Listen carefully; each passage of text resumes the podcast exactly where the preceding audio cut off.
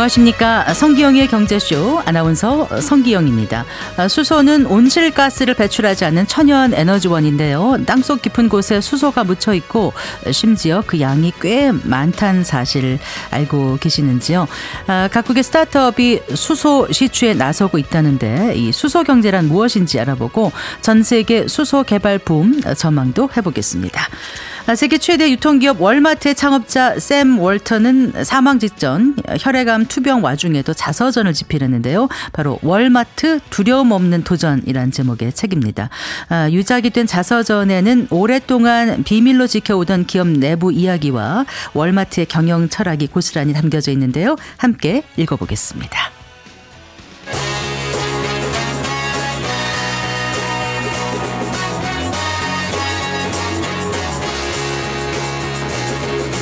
경제 시야를 넓혀드립니다. 투자의 지름길을 안내합니다. 돈 되는 정보를 발견하는 시간. KBS 1라디오 경제쇼.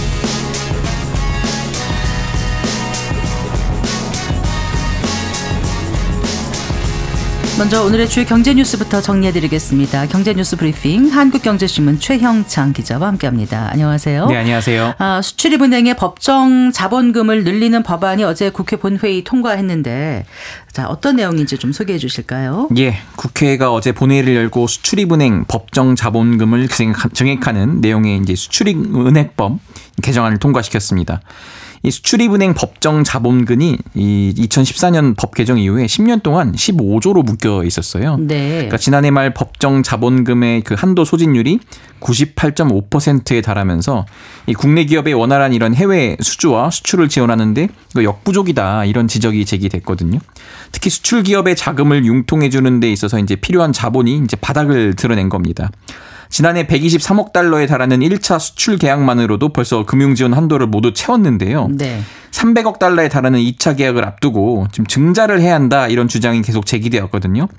앞서서 이제 국민의힘 박진, 윤영석 의원은 각각 50조 원, 30조 원, 그리고 더불어민주당 정성호, 양기대 의원은 각각 이제 25조 원과 35조 원의 자본금을 늘리자는 법안을 발의했는데 이제 기재위에서 이제 어 경제 재정 소위 논의를 거쳐서 이중 25조 원 안이 채택이 된 겁니다. 음, 네. 이 법이 그동안 방산업계의 수건 사업이었다고 하죠. 그렇습니다.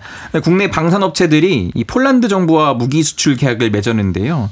지난 2022년 폴란드와 맺은 이 1차 계약에 따르면은 폴란드 정부가 이제 한국산 무기를 살 돈의 일부를 수은으로부터 빌리고 이를 향후 갚아 나가는 방식으로 17조 원을 어치를 먼저 도입하기로 했습니다. 아, 그런데 1차 계약 이후에 폴란드에 추가로 대출해 줄 수 있는 한도가 1조 3천억 원, 3,600억 원 수준인 겁니다.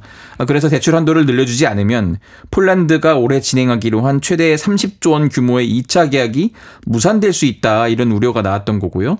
법안이 계류 중이었지만 어쨌든 여야 합의로 간신히 법안이 통과됐습니다. 음, 네.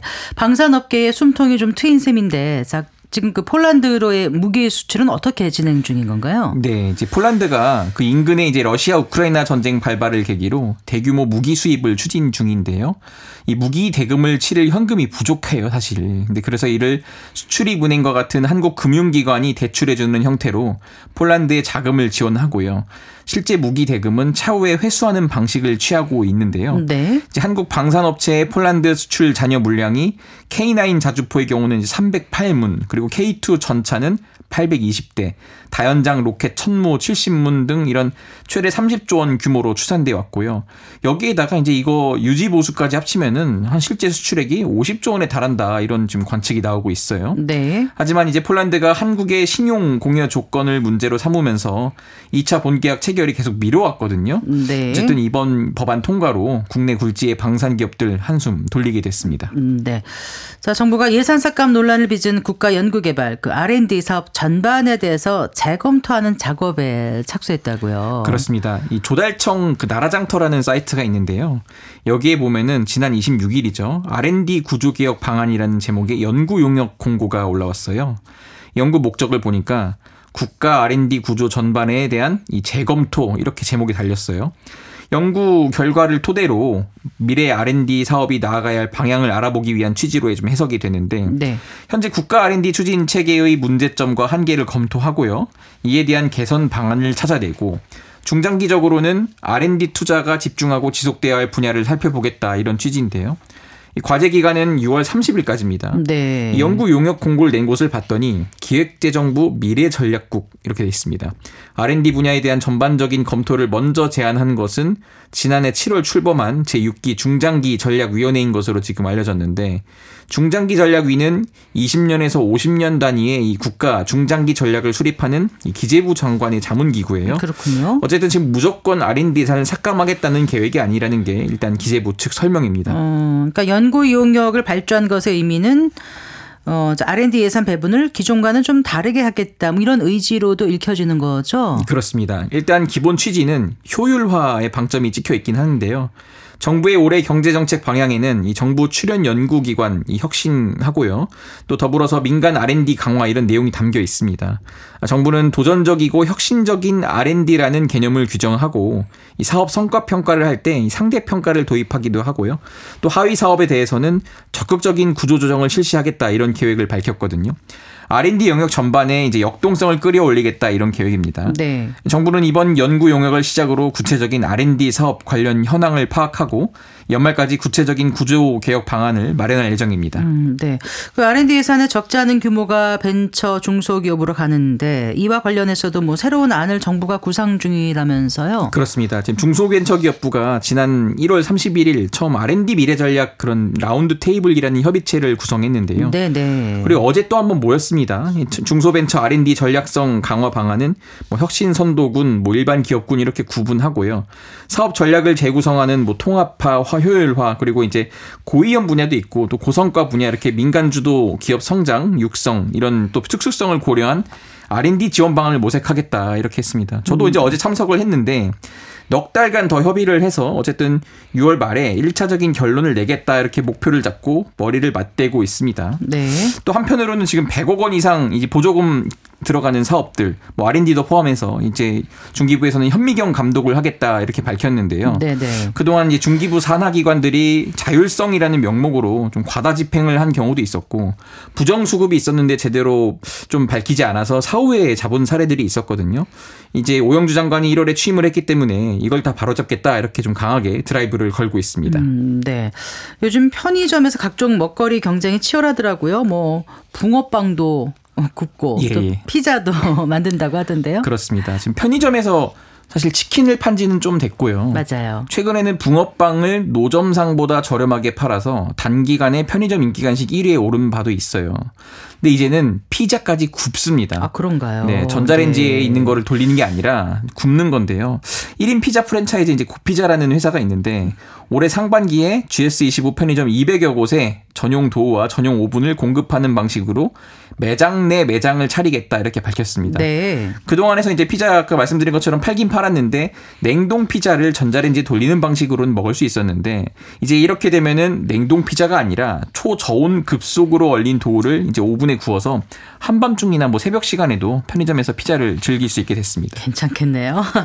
편의점이 이렇게까지 변신하는 데는 나름 이유가 있겠죠. 그렇죠. 아무래도 이제 고물가와 이제 무관하지 않은데요. 길거리 음식마저 이제 가격이 확 오르면서 이제 편의점이 좀 대안이다 이렇게 부상했는데 한 편의점 업체에 따르면은 치킨, 고구마, 어묵 이런 편의점에서 조리해서 파는 즉석 조리 식품 매출이 어 2023년 기준으로 15.6% 올랐어요. 네. 2019년부터 매년 두 자릿수 비율로 성장세를 보이고 있는 겁니다. 아, 요즘 치킨 값도 오르고 굉장히 많이 오르고 있는데 사실 맛은 어떨지 모르겠습니다만 편의점 치킨이 어쨌든 가격 면에서는 만 원 안팎을 유지하면서 나름 가격 경쟁력을 갖추고 있거든요. 네. 일부 편의점에서는 또 이 자체 그 PB 상품이라고 하죠. 자체 브랜드를 앞세워서 냉동 치킨을 팔았는데 굉장히 지금 불티나게 팔리고 있다 이렇게 전해지고 네. 있습니다. 1인 가구가 늘어나는 것도 한 배경이 될 것 같아요. 그렇습니다. 이제 편의점에서는 아무래도 대형 제품보다는 소형화, 소용량으로 간단히 먹을 수 있는 걸 찾는데요. 네. 통계청에 따르면 지금 1인 가구 비중이 2018년 29.3%에서 2022년 34.5%로 올랐습니다. 그런데다가 이제 사 먹자니 외식비가 너무 많이 들어서 밖에서 사 먹기보다는 편의점 같은 곳에서 즉석밥을 사서 뭐 간단히 때운다든지 뭐 치킨이나 피자를 사 먹고 싶어도 요즘 배달비 좀 부담스럽거든요. 네. 그렇기 때문에 그냥 굳이 그럴 바에는 집 앞에 편의점에서 간단히 사 먹고 말자 이런 추세가 있기도 하고요. 아까 말씀드렸던 그 고피자도 처음에 지난해 11월에 한 파일럿 매장, 시범 매장을 한번 열었는데 네. 신림동이거든요. 생각보다 1인 가구 많은 데잖아요. 그래서 그렇죠. 굉장히 의외로 잘 팔려서 이거 그럼 전국적으로 한번 확대해 보자 이렇게 나섰다고 합니다. 어쨌든 네. 편의점과 즉석 조리 제품 시장이 계속 커지고 있는 추세라고 설명을 드릴 수 있겠습니다. 잘 들었습니다. 고맙습니다. 감사합니다. 경제뉴스 브리핑 한국경제신문 최형창 기자와 함께했습니다.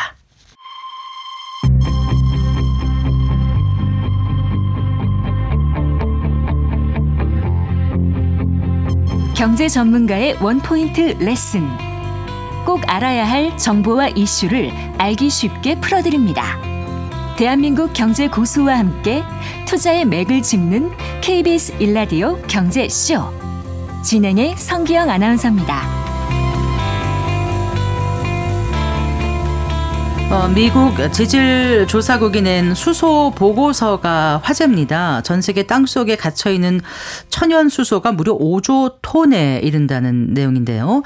어, 새로운 에너지 골드러시가 시작될 수도 있다는 말이 나오는데 앞으로 에너지 산업에 어떤 영향을 줄지 자세한 얘기 나눠보겠습니다. 송민호 한국가스기술공사 에너지사업본부장 스튜디오에 모셨습니다. 반갑습니다. 네, 안녕하십니까. 안녕하세요. 반갑습니다. 5조 톤 하면은 감이 안 오거든요. 이게 어느 정도 양인가요? 저도 5조 톤이라고 그래서 좀 깜짝 놀랐습니다. 그래서 네. 5조란 돈이 있었으면 참 좋겠는데 그 정도의 내용은 아니고요.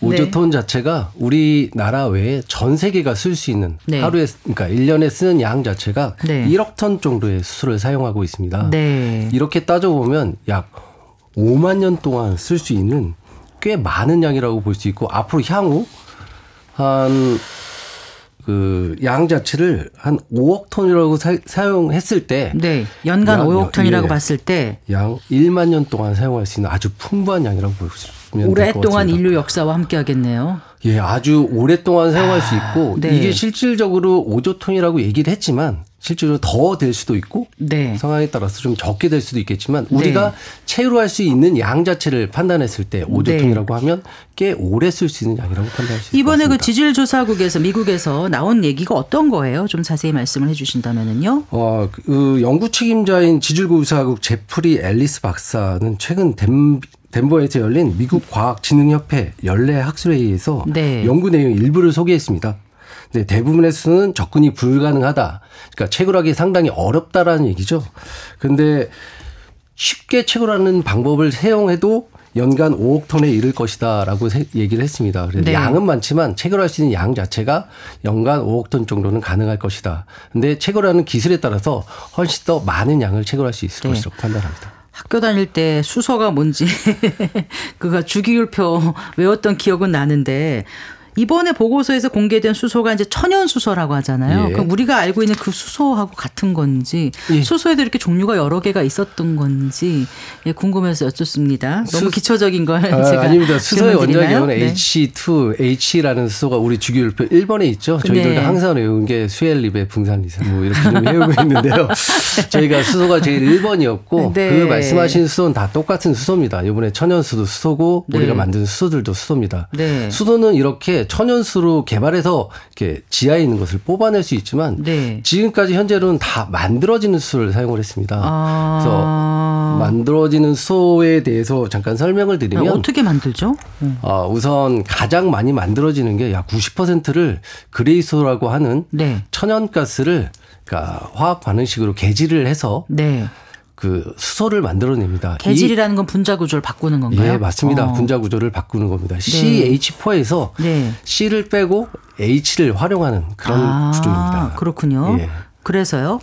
어, 그런데 이렇게 아까 말씀드렸는데 그 CH4에서 C를 떼는 과정에서 네. CO2가 발생을 합니다. 그래서 이산화탄소? 예, 네. 맞습니다. 그래서 gray 수소라고 표현을 하고요. 아. 이산화탄소를 다시 제거하는 수소를 네. blue 수소라고 얘기를 하고 있습니다. 네. 그래서 청정수소의 종류에는 green 수소와 blue 수소가 있습니다. 근데 지금 green 수소는 물을 분해하면 H2O를 분해하면 네. 전기 분해하면 산소와 수소가 발생됩니다. 네네. 그렇게 해서 수소를 발생하는 있는데 네. 이거를 발생하려고 하면 꽤 많은 전기가 들어갑니다. 음. 그래서 한 수소 1kg을 발생할 때 약 뭐 한 10kW의 전기가 소요되기 때문에 네. 꽤 많은 돈을 주고 수소를 생산해야 되는 과정입니다. 네. 그러니까 수소를 그렇게 사용하기 위해서 방법을 음, 아, 가- 거치게 되는데 지금 천연 수소는 그러면 어떻게 된다는 거예요? 천연 수소는 그런 과정들이 전혀 없다는 겁니다. 저희가 천연가스 아십니까? 네. 우리가 쓰고 있는 natural gas도 지하에서 캐내죠. 네. 지하에 있는 냉장고에 있는 것처럼 꺼내서 먹으면 되는 겁니다. 바로 쓸 수 있다고요? 예, 바로 쓸 수 있는데 하나 정제 과정이 하나가 필요합니다. 물론 그렇겠지만은요. 예, 불순물들을 정제하는 과정들이 필요하고 네. 그 정제하는 과정에서 위에서 뽑아서 쓰면 되는데 네. 그걸 이송할 수 있는 아- 아직까지 기술적인 시스템들이 약간 더 발전시켜야 될 것으로 음. 보고 있습니다. 어쨌든 그럼 천연 수소는 즉 우리가 그 땅속에 묻혀 있는 걸 꺼내서 뽑아내기만 하면 된다. 그러니 아까 말씀하신 여러 무슨 뭐 개질이라든가 무슨 전기 분해한다든가 이런 비용이 덜 드니까 예. 훨씬 어, 경제적- 효율적이고 예, 경제적이다. 예, 맞습니다. 아, 그렇군요. 그러니까 수소 시대로 가야 된다 이런 얘기를 하는데 가는 데 있어서 큰 걸림돌이었던 수소 생산 문제가 해결될 수 있다. 예, 맞습니다. 가격이 가장 큰 걸림돌이었습니다. 네. 그 말씀하신 대로 가격의 경쟁력이 그러니까 가장 문제였는데 네. 바로 있는 것들을 천연가스처럼 뽑아 쓴다고 하면 훨씬 더 경쟁력이 높아질 거고 그걸 이송하는 체계라든가 이송할 때 액화하는 시스템들이 있거든요. 네. 천연가스도 마이너스 162도로 네. 해외에서 있는 걸 갖고 들어옵니다. 아. 액화 상태로. 근데 네. 수도 같은 경우에는 액화 온도가 마이너스 253도예요. 아. 꽤 많이 극조온이라고 표현을 하죠. 네, 네. 근데 그 액화하는 기술이 대용량으로 액화하는 기술들이 이제 좀 나와 있고 네. 근데 가장 좀 핵심은 이송하는 배 자체가 아직까지 개발이 되지 않아서 아. 그 개발이 배가 개발이 되면 훨씬 더 많은 어. 그 수소의 이송이 이루어질 것으로 보고 일단 있습니다. 땅 속에서 천연 수소를 추출하게 되면은 말씀하셨던 온실가스 이산화탄소 배출하는 환경 부담도 덜 수 있고 예. 그린 수소를 만들 때 드는 비용 부담도 크게 덜수 예, 있다. 맞습니다. 일단 아주 획기적인 기쁜 소식 인데 근데 땅 속에서 수소가 발견된 게 이번이 처음은 아니잖아요. 아, 1920년대에 제가 알고 있을 때는 좀, 좀 발견된 걸로 알고 있습니다. 호주 쪽에서 광산을 개발을 하다가 일부 좀 수소를 개- 개발한 걸로 알고 있는데 네네. 그 수소를 어떻게 사용할지를 몰랐고 아. 그때는 수소를 이용하는 방법도 잘 몰랐기 때문에 그걸 활용하지 못했던 그런 사례가 있었습니다. 음, 그러면 그냥 몰라서 그런 거예요. 그러니까 경제적 가치가 있다는 걸 아예 깨닫지 못해서 그런 거죠. 지금 수소 얘기가 많이 나온 이유 자체가 이산화탄소 때문에 그런 말들이 많이 나오고 있습니다. 네. 우리나라에서 발생되는 뭐 지금 얘기하는 온실가스 저감을 해야 되는 목표치가 있고 그 온실가스를 저감하기 위해서는 어 이산화탄소를 최대한 줄여야겠죠. 근데 수소는 그 실질적으로 이산화탄소 연료로 사용할 때 이산화탄소를 발생하지 않습니다. 그래서 네. 부각되고 많이 활용해야 되겠다라는 그런 이슈들이 있는데 네. 이런 천연수가 나온다고 하면 그런 문제점이 확 사라지는 겁니다. 근데 학교 다닐 때 다시 말씀드리면 배웠을 때 무색 무취로 알고 있거든요. 맞죠? 예, 예, 맞습니다. 무색 무취면 그걸 어떻게 찾아내죠? 그만큼 있다는 걸 탐지기가 있는 거예요? 지금 천연가스도 그러니까 운이 좋아야 되겠죠. 네. 실질적으로 보면 뭐 탐지하는 기술들이 있어야 되고 네. 그 실질적으로 이게 이 수소가 발생되는 지역 자체가 네. 원유가 나오는 지역은 좀 다른 지역에서 발생된다고 보고서가 아, 나, 오고? 있더라고요. 어. 그래서 좀 옛날에는 석유를 탐사하거나 아니면 천연가스를 탐사하다가 네. 일부 가스가 나왔고 네. 그게 수소라는 것을 전 그러니까 감지하지는 못했지만 네. 불이 붙고 하다 보니까 아 이게 수소구나라고 해서 조사해서 이런 좀 결론을 내렸는데 네. 지금은 어떤 기업들이 네. 이런 탐사하는 기술들을 좀 더 개발을 하고 있고 네. 많은 미국의 기업이나 호주의 기업들 이렇게 많이 참석해서 참가해서 탐사 기술들을 좀 개발하고 있는 단계입니다. 음, 그러면 지금 지질조사국에서 얘기한 뭐 5조 톤이 뭐 묻혀 있다 이런 거는 추정인 거지 어디 어디 어디에 적합기 이만큼 있다까지는 모르는 거죠. 예, 그렇게 아. 확실하게 좀 발견한 건 없습니다. 그리고 매장량 자체를 많은 사용할 수 있는 많은 매장량을 한 번에 탐사하는 게 가장 중요하잖아요. 네. 조금 조금씩 나오면 비용만 많이 비용만 들고 많이 드니까 큰 그런 광고를 찾는 게 가장 중요할 것 같습니다. 원유가 나오지 않는 나라면 우리나라도 혹시 밑에 수소가 있을까요? 이런.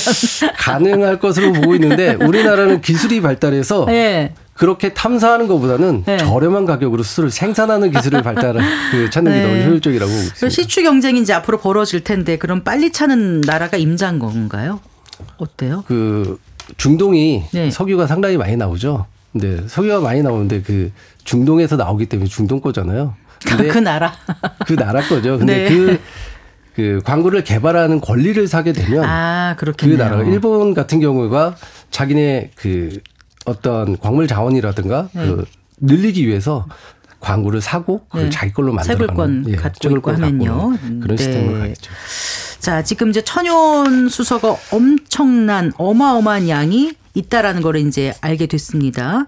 근데 그 뭐 그 걸 논외로 하더라도 지금 수소 경제가 주목받고 있지 않습니까? 네. 네. 어, 어떤 이유에서 우리가 수소 경제를 좀 살펴봐야 될까요? 아, 수소 경제라고 우리나라에서 수소 경제라고 얘기한 거는 청 2019년도에 수소 경제를 좀 이슈화 시켜놨습니다. 그래서 네. 그리고 수소 경제하고 반대되는 경제는 탄소 경제라고 보고 있습니다. 네. 그 탄소 경제는 그러니까 어떤 광물 자원을 이용해서 우리가 뭐 석유라든가 석탄이라든가 천연가스를 연료로 사용할 때는 항상 이산화탄소가 발생을 합니다. 네. 그러니까 이산화탄소를 발생을 하면 온실가스가 계속 늘어나죠. 근데 수소는 이산화탄소를 발생하지 않습니다. 네. 그, 그 원료를 사용할 때요. 우리 모든 에너지들이 전기로 사용을 될 것이라는 거를 정전화라는 편을 좀 많이 쓰고 있습니다. 네. 그러니까 전기가 모든 에너지로 사용될 것이다. 네. 근데 전기는 가장 어려운 게 저장하는 시스템이 가장 어렵습니다. 네. 그래서 배터리 비용이 많이 들어가고 저장하는데 많은 양의 전, 전기를 저장하지 못하죠. 그 예시로 전기를 저장할 수 있는 방법이 수소입니다. 그러니까 아까 말씀드렸지 물을 분해해서 전기를 만들 수 있다라고 네, 그러니까 네. 예, 예. 분해해서 수소와 수소. 산소를 만든다고 산소, 했잖아요. 예. 네, 수소와 산소를 결합해서 또 수소를 만들 수 있잖아요. 네. 그게, 그게 전기가 아, 왔다 수소와 갔다 산소를 결합해서 다시 물을 물을 만들 때 또 전기가 생성이 됩니다. 다시 한번 말씀해 주세요. 헷갈렸어요, 제가. 네. 자, 물을 네. 분해해서 네. 수소와 네. 산소를 만들어냅니다. 물이 H2O잖아요. 예, 예. 그래서 수소와 산소를 산소 O를 분리를 예, 했어요. 예. 근데 네. 수소는 반대로 네. 아, 수소와 물을 그러니까 수소와 산소를 결합하면서 네. 다시 전기를 만들어내는 시스템을 갖고 있습니다. 아. 그 과정에서 전기가 발생되는 거죠. 네. 그래서 그 옛날에 그 수력이 많이 발달된 북유럽 같은 경우에는 처음에 수소를 그러니까 수력 발전할 때 겨울에 수력이 안 나오지 않습니까? 물이 얼기 때문에. 네. 근데 여름철에는 수력 발전이 엄청나게 많이 발생하겠죠. 그때 그거를 발생된 전기를 사용해서 네. 다시 수소를 만들고 네. 겨울철에는 다시 수소를 저장해 활용하고. 뒀다가 예, 맞습니다. 나중에 쓴다는 거죠. 필요할 예, 때. 그렇군요. 어, 지금 이제 그 어쨌거나 처음에 수소를 그 관찰됐던 게 한 100년 전이라고 그러셨나요? 아까 호주에서? 그 사용을 하게 된 게 거의 100년 아, 전이고요. 예. 수소는 그 전서부터 뭐 아까 뭐 옛날에 학교에서 배웠듯이 수소에 대한 발견을 좀 많이 했었습니다. 네. 그런데 이제 와서 이제 경제적 가치가 어, 부각이 되는 거지 그 전에는 아예 이제 몰랐던 건가요? 아니면 그 전에는 그냥 경제적 가치가 없다고 생각했던 건가요? 네. 아닙니다. 이때까지도 경제적 가치가 있었고요. 수소는 일반적으로 뭐 전기를 생산하거나 그럴 때 사용하는 것도 있겠지만 석유를 원유를 정제하는 과정에서 수소가 필요하고요. 네. 그다음에 반도체를 생산하는 공정에서도 많은 수소가 필요합니다. 음. 그 수소를 만들 때 만들어서 썼습니다. 아까 말씀드렸듯이 네. 그레이수라는 것들을 만들어서 이렇게 썼는데 이런 것들이 아까 말씀드렸듯이 천연수소가 발생 하면 훨씬 더 경제적 가치가 많고 활용할 네. 수 있는 곳이 훨씬 더 많아진다는 거죠. 네. 지금 말씀을 들어보면 이 경제적 가치가 무척 크고 그런 생각이 시장도 무척 커질 것 같다는 생각이 드는데 혹시 이제 이게 옛날에 그 미국에서 시작된 유전 개발 붐을 재현할 수 있다 뭐 이런 얘기도 나올 것 같아요. 어떻습니까? 아, 옛날에 그 유전 개발에서 많은 사람들이 돈을 벌었죠. 이번에 그 빌 게이츠도 유전 개발하는데 좀 돈을 좀 쓴 걸로 알고 있습니다. 네, 그 네. 관련 자회사에서 만들어서 쓴 걸로 알고 있고. 근데 유전 개발하는 게 참 어렵죠. 뭐 아니면 돕니다. 아, 네. 잘해서 유전 개발하면 지금 부자가 될 수 있고 네. 그리고 유전 개발할 때 많은 어려움들이 있는데 그런 많은 탐사 과정들이 시추 과정, 탐사 과정들이 있을 거고요. 그렇게 해서 술을 생산하고 판매하고 유통할 수 있는 시스템을 만들어 간다면 잠깐만 수소를 유전이라 그래요? 아, 유전이 수소- 우리 어, 수소 제가- 우물? 뭐라 예, 그래야 수소? 우물 아니면 수소가 매장된 거를 우리가 그 천연가스 유전이라는 표현을 좀 쓰기도 아. 기름 유자를 그냥 유, 유전이라고 표현하는데 아. 어 그냥 유전이라는 표현 수소 우물 음. 그렇죠. 기체니까 수소 우물이라고 그러는데 네. 광구라고 표현하는 게 가장 좋을 것 같습니다. 아, 그래요. 그래서 빌 게이츠도 지금 여기에 뛰어들었다 이 말씀이신 예, 거죠. 맞습니다. 앞으로 이런 표현도 가능할 것 같아요. 수소 사냥꾼? 아, 수소 사냥꾼. 네. 기업에서 수소 사냥꾼 얘기한다고 하면 참 많이 힘들 것 같은데, 근데 이렇게 투자하는 회사들이 꽤 많아지고 있어요. 호주의 네. 뭐 하이테라라든가 네. 골든 하이드로젠 뭐 이렇게 이, 사, 이 회사들은 기업 공개를 하면서 이미 마- 상장한 거죠. 예, 맞습니다. 네. IPO 하면서 진짜 많은 자금들을 끌어 모았죠. 네. 그래서 미국 스타트업인 콜로마도 무려 2억 4,500만 달러를 유치했다고 합니다. 그러니까 네. 꽤 많은 돈을 유치해서 이렇게 탐사를 시작하는 거죠. 여기에 그러면 콜로마에 또 투자한 사람이 빌 빌 게이츠라는. 예, 맞습니다. 말씀이신 거죠. 네. 근데 지금 이제 한국 가스기술공사에 계시잖아요. 네. 거기서 첫 직장으로 지금까지 근속을 해오신 건가요? 네, 저 네. 28년째 이렇게 근무하고 있습니다. 아, 그러시군요. 예. 그러면 이제 한국가스기술공사에서 왜 이렇게 수소에 관심을 갖게 됐는지 궁금해요. 가장 핵심인 것은 우리가 천연가스를 취급하는 회사였습니다. 네. 천연가스를 취급하는 거는 아까 말씀드렸듯이 마이너스 162도에 액화. 액화수소를 가져다가 기화해서 판매하는 사업들을 진행을 합니다. 네. 근데 액화하고 이런 기술들을 수소는 마이너스 253도라고 있잖아요. 극저온, 초저온이라고 예, 표현하고 예, 예. 그 다음에 초고압의 상태로 판, 그 이송을 합니다. 네. 마이너스 253도의 액화수를 가져다가 네. 우리 자동차에 충전할 때는 압력을 700바로 채워 줍니다. 그게 무슨 말씀이세요? 700바라고 얘기하면 물, 그러니까 구멍을 뚫어서 네. 1cm 구멍에서 공기 700 중에서 만큼의 700m 더 만큼 만큼. 올라간다라는 아. 압력이라고 표현하면 될 것 같고요. 네. 그렇게 높은 기압을 사용하기 압력을 사용하기 때문에 네. 취급이 상당히 어렵고 까다롭습니다. 아. 네, 우리 회사는 천연가스에 대한 그런 기술 노하우를 갖고 있고 네. 그 기술을 바탕으로 수소 경제에 좀 참여하게 되었습니다. 아, 그렇군요. 그, 사실 이제 일반인들에게는 수소 하면은 좀, 좀 멀게 느껴진다 그럴까요?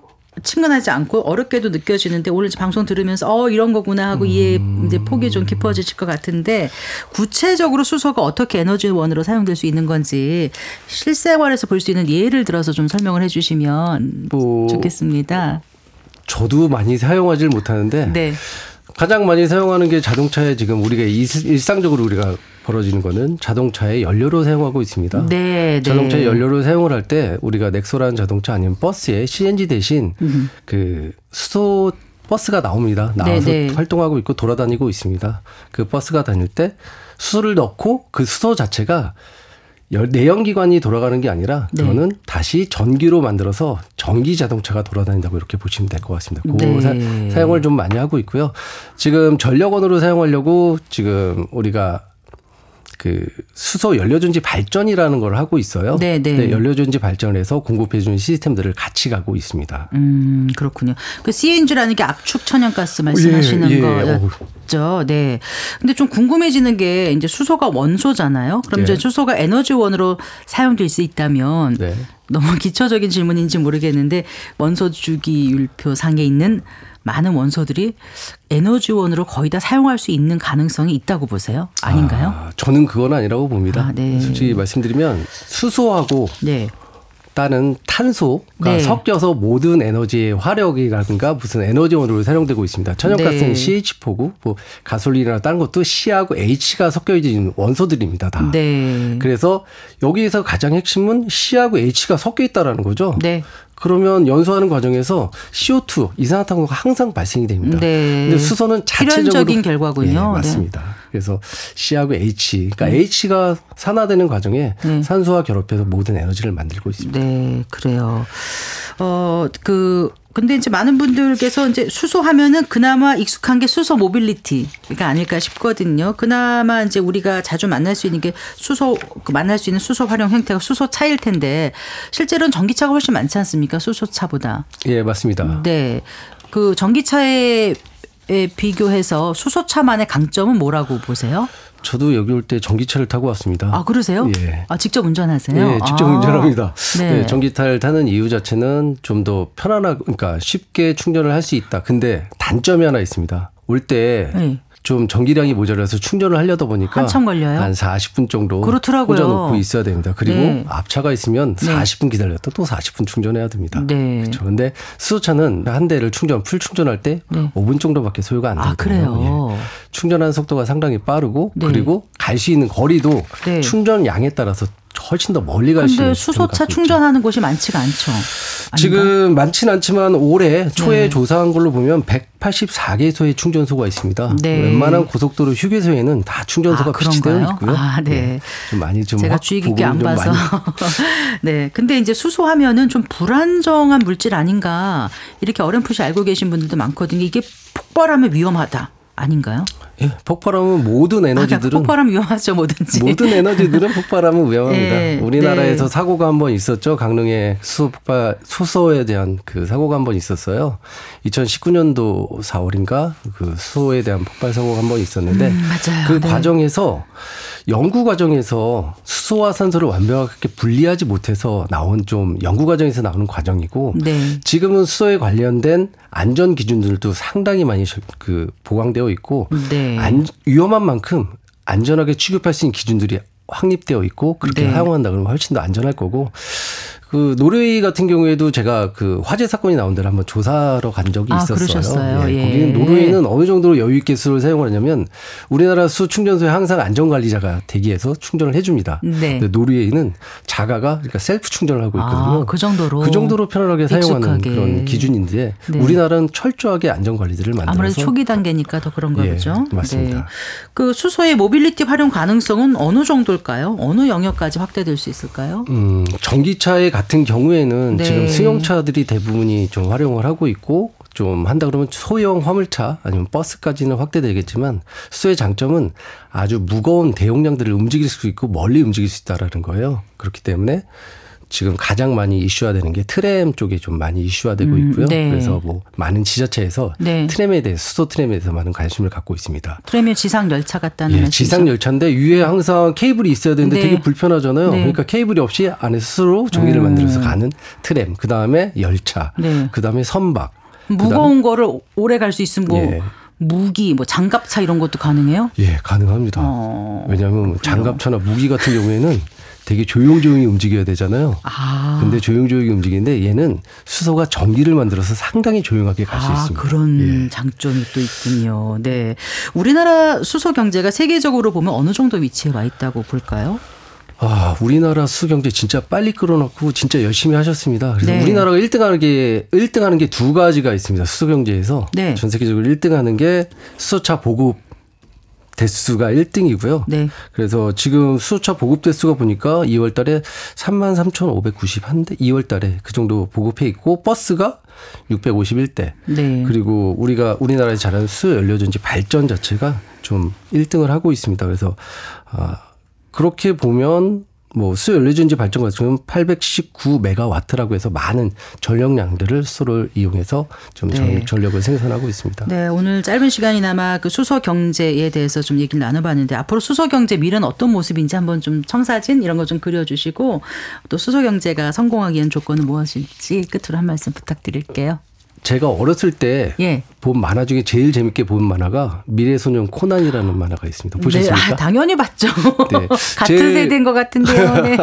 제일 마지막 편을 봤을 때 네. 참 그러니까 그 지구가 황폐해지고 네. 마지막으로 뜬 게 우주선이 하나 뜨더라고 음, 거의 이렇게 네. 다닐 수 있는 근데 그게 태양광으로 만들었다라고 얘기를 하는데 음. 실질적으로 태양광으로 만들기 상당히 힘들었을 겁니다. 어. 그걸 저장하는 매체는 수소였을 거고 네. 그 수소 에너지를 이용해서 전기를 만들어서 그렇게 다닐 수 있는 시스템이 됐을 네. 거라고 생각을 하고 우주 그러니까 지구가 망가지기 전에 이산화탄소 감축을 해서 우리는 좀 더 생활에 많은 그 수를 활용할 수 있다고 생각하는데 가장 큰 거는 수소 배관이 깔리고 네. 수소가 배관을 깔려서 가정에서 전기를 만들어서 활용을 네. 하고 그리고 차는 모든 차들이 수소차를 이용한다고 하면 이산화탄소가 하나도 발생하지 않겠죠. 네. 그렇게 해서 도시 자체가 수소로 다 활용할 수 있는 도시 친환경 자체. 클린 도시가 되는 예, 거예요. 맞습니다. 넷제로 네. 도시라고 표현을 하지만 그런 네. 도시들이 많이 이산화탄소 때문에 온실가스 이런 것 때문에 항상 골머리를 앓고 있는데 좀 큰 대안이 나오는 것 같아서 기쁜 마음이고요. 네, 정말 인류의 역사가 도전과 응전에 계속되는 역사인 것 같습니다. 많이 응원해 주신다면 열심히 해야 된다고 생각하고 있고요. 네. 앞으로도 우리나라가 1등 할 수 있는 거 많이 좀 발전할 수 있도록 노력하도록 하겠습니다. 네, 잘 들었습니다. 감사합니다. 네, 감사합니다. 네, 송민호 한국가스기술공사 에너지사업본부장과 함께했습니다.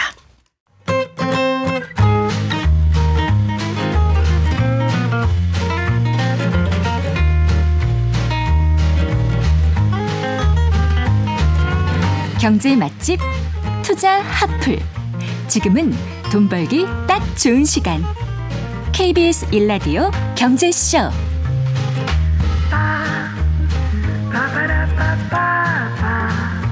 어, 최근 국내 유통산업이 지각 변동을 겪고 있습니다. 빅3라 불리는 신세계, 롯데, 현대의 영향력이 줄어들고 어, 쿠팡과 같은 전자상거래 업체들과 또 다이소와 같은 초저가 업체들의 약진이 두드러지고 있는 건데요. 이런 상황에서 미국 월마트가 어, 오프라인 유통업체인데도 불구하고 여전히 성장세를 이어가고 있습니다. 아, 월마트의 창업자죠. 샘 월튼의 삶과 비즈니스를 그린 책 월 마트 두려움 없는 도전에서 어, 유통산업 성공의 힌트를 얻어보겠습니다. 미래에셋 투자와 연금센터의 이상건 센터장 스튜디오에 모셨습니다. 반갑습니다. 예, 반갑습니다. 자, 요즘 같은 때 이 책을 갖고 나오신 이유가 있을 것 같아요. 예, 지금 말씀하신 것처럼 지금 상당히 유통 산업에서 우리나라 같은 경우에 커다란 지각 변동이 일어나고 있는 게 아니라 이미 일어났고 누가 승자가 되느냐를 따지고 있는 것 같아요. 좀 역사적으로 우리 유통업을 보게 되면 초기에 중세 시대에는 길드 그러니까 전문가 조직이죠 일종의. 네. 그러니까 다른 영역을 침범하지 못하고 자기 제품 말던 시대에서 그다음에 여러 물건들을 종합적으로 모아서 판매하는 백화점이라는 업태가 등장합니다. 이것도 엄청난 혁신이거든요. 그렇죠. 그 다음에 등장한 게 소위 말하는 가격혁명, 네. 대형 할인점의 등장이죠. 우리가 요즘 흔- 어, 오늘날 보고 있지만 이, 이것이 사실은 뭐 100년도 안 되는 업체입니다. 그 백화점도 오래됐고요. 여기에 최근에는 인터넷 모바일 시대가 열리면서 정자 상거래 혁명이 일어나면서 다시 한번 이 패러다임이 일어나고 있는데요. 최근에 그 전문가들의 주요 유통업들의 패러다임을 한 네 가지로 꼽고 있더라고요. 첫 번째가 온라인, 네. 두 번째가 초대형, 그 네. 복합 쇼핑몰. 그다음에 초근접, 1, 2인 가구가 많죠. 1, 2인 가구의 접근성이 가장 뛰어난 업태가 바로 편의점이죠. 그렇죠. 그다음에 네 번째가 소위 말하는 초저가. 네. 뭐그 다이소뿐만 아니라 최근에 그 중국 전자선거래 업체들의 전 세계 공습이란 말이 나오는 뭐 알리라든가 테무 그다음에 뭐 쉐인 이런 회사들이 이제 등장을 하면서 기존 유통업체들이 굉장히 고전을 면치 못하고 것 있어요. 같아요. 네. 같은 경우에. 이마트 주가를 뭐 대표적으로 보게 되면 2018년 이후에 3분의 1 토막이 났습니다. 그렇군요. 예. 근데 이제 오프라인 같은 유통업체임에도 불구하고 월마트는 같은 기간 동안 한 80% 정도 올랐어요, 주가가. 언제부터요? 그러니까 2018년에 아, 네. 대략. 뭐 배당금 뺀 겁니다, 이거는. 음, 네. 그다음에 뭐 그 잘 나가는 또 회사죠. 코스트코 같은 회사는 주가가 3배 이상 올랐어요. 그렇군요. 근데 이 아이러니한 게 예전에 월마트는 한국에 진출했다가 실패했었어요, 한국에. 네, 네. 그래서 그거를 이마트에 팔고 나갔거든요. 철수했었죠.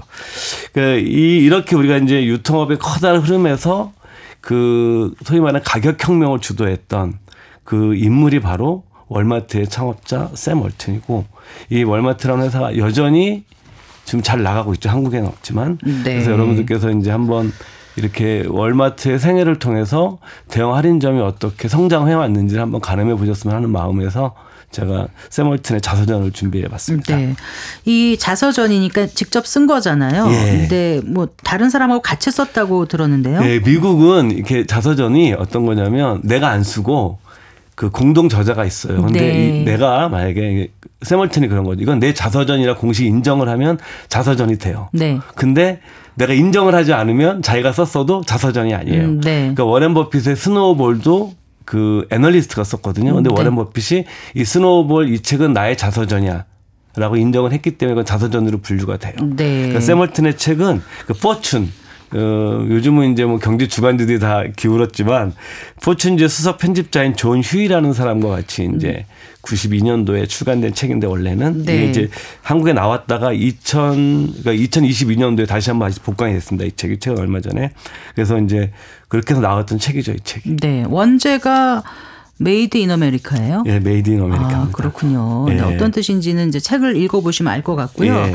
자, 이게 그, 그 자손들을 위한 책이라고 하는데요. 예, 이 책을 쓴 목적이 여러 가지 중에 있는데 가장 큰 목적이 그 샘 월튼이 폐암으로 사망을 합니다. 그래서 네. 이 사람이 죽기 전에 자신의 손자와 증손자들이 오랜 세월 뒤에 자신의 책을 읽고 자신의 생각을 잘 이해해 주길 바라는 마음에서 왜냐하면 엄청난 부가 상속이 될 거기 때문에 그렇죠. 네, 그래서 이제 뭐냐면 세계적으로 한 집안의 재산만 놓고 보게 되면 넘버원이 어딜 것 같으세요? 그러니까 개인 부자는 뭐 워렌 버핏, 뭐 예를 들어서 일론 머스크, 이번에 뭐 잭슨 황, 뭐 이런 사람들이 되겠지만 한 집안, 황, 잭슨 황, 네. 제- 한 집안 전체로는 월마트 가족이 제일 큰 부자입니다. 아, 그런가요? 예, 이게 다 물려받았던 거죠 아버지로부터. 그래서 이제 자서전에 이런 대목이 나옵니다. 그 자기 후손들한테 한 얘기죠.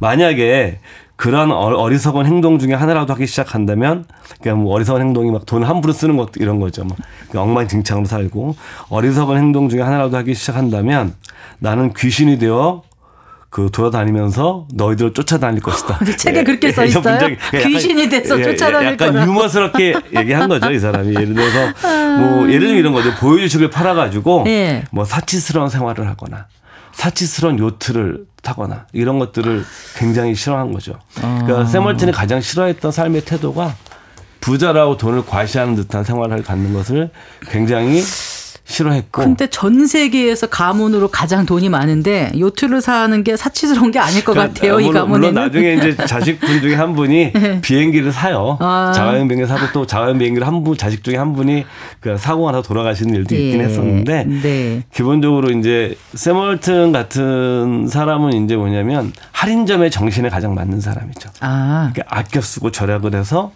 비용을 절감해서 그 혜택이 고객한테 돌아가야 된다는 것을 신념을 했었는데 네. 이 사람이 이제 한 얘기 중에 이런 얘기도 있습니다.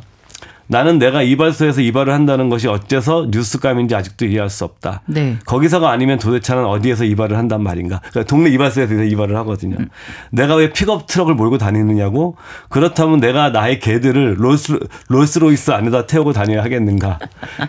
평생을 운전기사 없이 픽업 트럭을 타고 다녔어요. 아, 그랬군요. 예, 이 사람 네. 자체가. 그래서 이런 그걸 아셔야 돼요 이제 돈이 많은데 그 동네 이발소에서 이발을 한다. 그래서 그게 뉴스거리가 되는 게 예. 나는 이해 못 한다. 이해 못한다. 나는 그냥 필요한 일을 그냥 그런 데살 그죠. 뿐이다. 예. 돈을 사치스럽게 쓸 필요가 없다. 예, 맞습니다. 이런 삶의 그 어떤 철학이 묻어 나온 그런 내용인 것 같은데 예. 1달러 철학으로 유명하지 않습니까? 예, 샘 월튼 맞습니다. 하면. 예. 그러니까 1달러를 아끼면 그 1달러의 혜택이 고객에게 돌아간다. 그런 의미로 썼다면서요? 예, 맞습니다. 음. 예, 이 사람이 이제 85년도에 포브스가 발표한 억만장자 리스트에서 샘 월튼이 1위가 됐었어요. 네.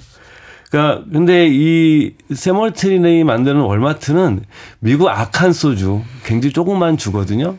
조그만 주에서 소위 말해서 본인의 표현에 의하면 총구석에서 시작한 슈퍼마켓의 시작이에요. 네. 동네 슈퍼마켓 잡화점이죠 미국에서는 이렇게 해서 하니까 도대체 이 사람이 누구야 몰랐던 거죠 왜 재계에 알려졌던 인물이 아니니까 그래서 기자들이 그 아칸소에 그 벤턴빌로 갑니다. 지금도 월마트 본사가 거기에 있어요. 그렇군요. 예 거기. 가고 또 골프 좋아하시는 분들은 아시겠지만 아칸소주에서 그 골프 대회가 있어요. 그 후원하는 회사가 월마트입니다. 그렇군요. 그러니까 아, 아칸소 가장 대표하는 기업이죠 월마트 자체가. 그래서 기자들이 막 피해 다니니까 이제 기자들이 그 추적하면서 계속 봤는데 뭐 아까 말씀드린 것처럼 운전 기사가 딸린 고급 승용차 대신에 픽업 트럭을 직접 몰았고 네. 이게 85년도의 일인데 79년도형 포드를 트럭을 타고 있었고요. 네. 92년도에 암으로 죽을 때까지 계속 이걸 탔고 그 옆에는 항상 사랑하는 반려견이 있었고요. 네. 그 옷, 옷차림은 항상 수수했고 항상 모자 쓰고 다녔고 이 책 표지도 모자 원래 쓰고 있습니다. 그 모자는 어디, 어디 제품이냐면 월마트 그 모자를 항상 쓰고 다녔고요. 전형적인 미국 시골 사람의 모습을 이 사람 평생 동안 유지했었습니다. 그러니까 CEO도인데도 그런 어떤 예. 그 절약 정신을 강조했고 예. 그렇게 해서 아껴서 기업 경영을 할 때 직원들도 다 그렇게 하면 그 1달러든 얼마든 아낀 게 고객에게 맞습니다. 혜택으로 돌아간다. 예, 이렇게 맞습니다. 강조를 예. 했던 것 같아요. 그래서 여기 이제 세멀튼이 재직하던 시절에 월마트 임원들은 1등석을 한 번도 못 탔습니다. 어머나. 왜냐하면 아이고. 그 1등석이나 비선 안 타니까. 네. 그리고 이제 어디 가서 호텔에서도 안 자고 어. 그냥 모텔 같은 데서 자고 이랬던 사람이니까. 아이고, 네. 그 대형 할인점 경영하면서 다양한 아이디어를 실험했다고도 널리 알려져 있는데 예. 그 아이디어의 원천은 뭐였을까요? 그러니까 뭐냐면은 오늘날 우리가 굉장히 흔히 보는 건데 우리가 물건 계산할 때 카트로 다 쇼핑한 다음에 네, 네. 그 나올 때 입구에서 계산하잖아요. 네. 그것이 이제 일반적인 것이 아니었었어요. 예전에는 그런 것이 없었고 계산대가 다 중간 중간에 있었던 거죠. 아, 점포에. 아, 그랬군요. 그리고 이제 뭐 매대 높이 같은 것들 네. 이런 것들을 세멀트는 한 번도 내가 아이디어를 낸 적이 없다고 얘기를 해요. 그 세멀트는 항상 하는 얘기는 뭐냐면 나는 모두 경쟁 업체로부터 훔쳤다. 음, 어떻게요? 그러니까 이 사람이 그런 얘기를 하죠. 그 월마트의 경쟁 업체를 나보다 많이 간 사람은 그 직원보다 내가 더 많이 갔을 거다. 아, 그러니까 이 사람의 특징이 뭐냐면은 좋은 것은 출처를 가리지 않고 네. 갖다 뺏겨서 쓴다는 아이디어를 가지고 아, 있어요. 가서 보고 좋은 건 취한다. 예, 그리고 막 아이디어가 떠오르면 나중에는 어디 가서 이제 예를 들면 이제 가족들과 여행을 가- 가더라도 제일 먼저 가는 곳이 차를 파킹해 놓고 네. 동네에 마트를 먼저 가요. 잘 되는 마트를 가서 아이디어가 떠오를 거 아니에요. 아니면 그 네. 좋은 어떤 그, 그 시사 같은 걸 보게 되면 즉석에서 녹음기로 녹음을 합니다. 네. 가서 녹음기를 들고 다니면서 혹시라도 예, 잊을까봐. 끊임없는 메모를 한 거죠. 이 사람이. 아. 그게 메모를 했었고 그리고 이, 이 책에 뭐 한국 얘기도 나와요. 이게 92년 92년도에 나왔다고 생각을 해 보시면 이 책이 원래 네. 그 지금은 제가 잘 모르겠어요. 월마트는 직원들이 아침에 모이면 구호를 외친답니다. 구호를 네. 이렇게 으쌰으쌰 하잖아요.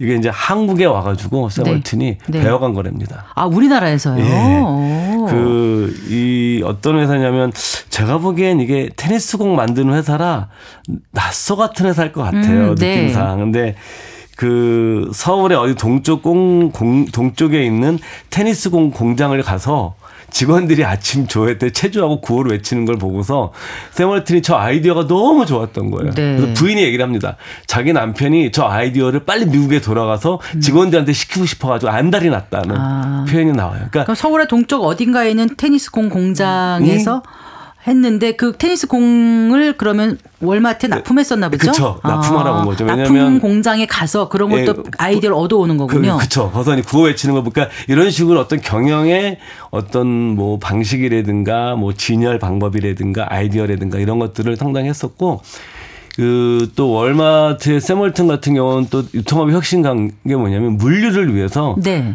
민간 인공위성을 띄운 최초의 회사예요. 아 그래요. 그러니까 단순하게 이런 거 베끼기만 한 것이 아니라 이 사람이 왜 이 월마트라는 회사의 DNA를 심을 때 혁신성을 심어줬던 것이 그 당시에 민간 인공위성을 띄워서 전체 매장을 관리하겠다는 아이디어를 내는 사람이 어디 있었겠어요. 네. 예, 그런 식으로 이제 새로운 기술에도 굉장히 적극적인 수용을 했던 인물로 알려져 있습니다. 음, 네.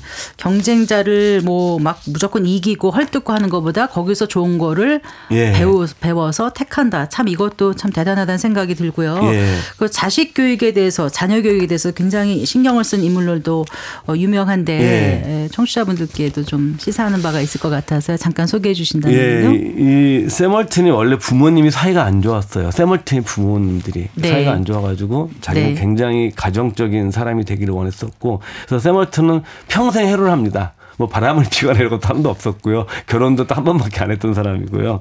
이 사람이 이제 그 가장 많이 얘기하는 가치 중에 하나 네 가지가 있는데 네. 노력, 정직, 사교성, 절약.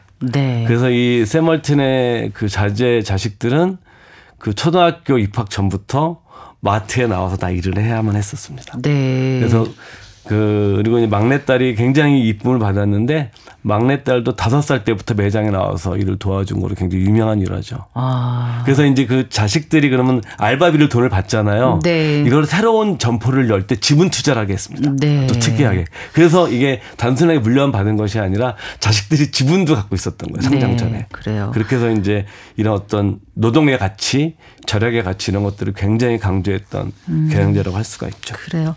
모든 게 풍요롭게만 해준다고 해서 그게 좋은 자녀 교육은 아닐 수도 있지 않습니까? 예, 그렇습니다. 네, 많은 것을 배워본 시간이었습니다. 잘 들었습니다. 고맙습니다. 예, 고맙습니다. 아, 미래에셋 투자와 연금센터의 이상건 센터장과 함께했습니다. 경제 이슈를 보다 심층적으로 분석하는 성기영의 경제쇼 플러스 매주 토요일 오후 5시 5분에 방송됩니다. 이번 주 성기영의 경제쇼 플러스에서는 기업 value up 프로그램과 주주 환원에 대해서 알아보는 시간으로 마련하겠습니다.